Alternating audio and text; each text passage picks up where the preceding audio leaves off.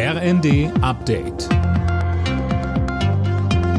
Stündlich neu. Auf den Punkt informiert. Ich bin Jana Klonikowski. Guten Tag. Auftakt für den Wellenstreik im öffentlichen Nahverkehr. In dieser Woche stehen jeden Tag in einem oder mehreren Bundesländern Busse und Bahnen der kommunalen Verkehrsbetriebe still. Ausgenommen davon ist Bayern. Heute wird in Schleswig-Holstein und im Saarland gestreikt.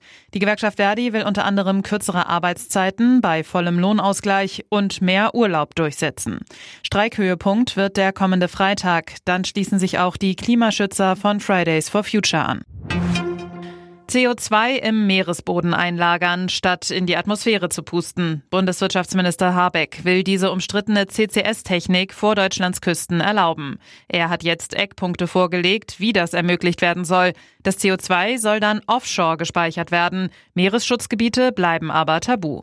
Genauso wie die Speicherung an Land, so Habeck. Onshore, also zu Land, sieht der Gesetzentwurf immer noch vor und die Carbon Management Strategie immer noch vor, dass es verboten ist, CO2 zu verpressen.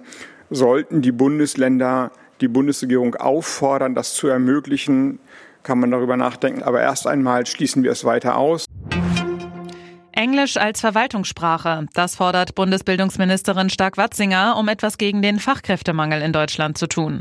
Aus Sicht der FDP-Politikerin würde es Fachkräften aus dem Ausland die Einwanderung erleichtern. Sie sagte bei NTV. Wir brauchen Englisch als Verwaltungssprache, denn ja, Wer hierher kommt, soll natürlich auch unsere schöne Sprache lernen, aber nicht jeder kann es von Anfang an. Wir brauchen viele Menschen. Über den Fachkräftemangel wird heute auch bei einem Kongress in Berlin diskutiert. Vertreter aus Wirtschaft, Politik und Verbänden tauschen sich aus. Wegen Cholera-Verdachts sitzen rund 3000 Menschen auf einem Kreuzfahrtschiff vor Mauritius fest. Die Behörden der ostafrikanischen Insel verweigern dem Schiff die Anlegeerlaubnis. Viele der Passagiere sollten eigentlich von dort aus ihre Heimreise antreten.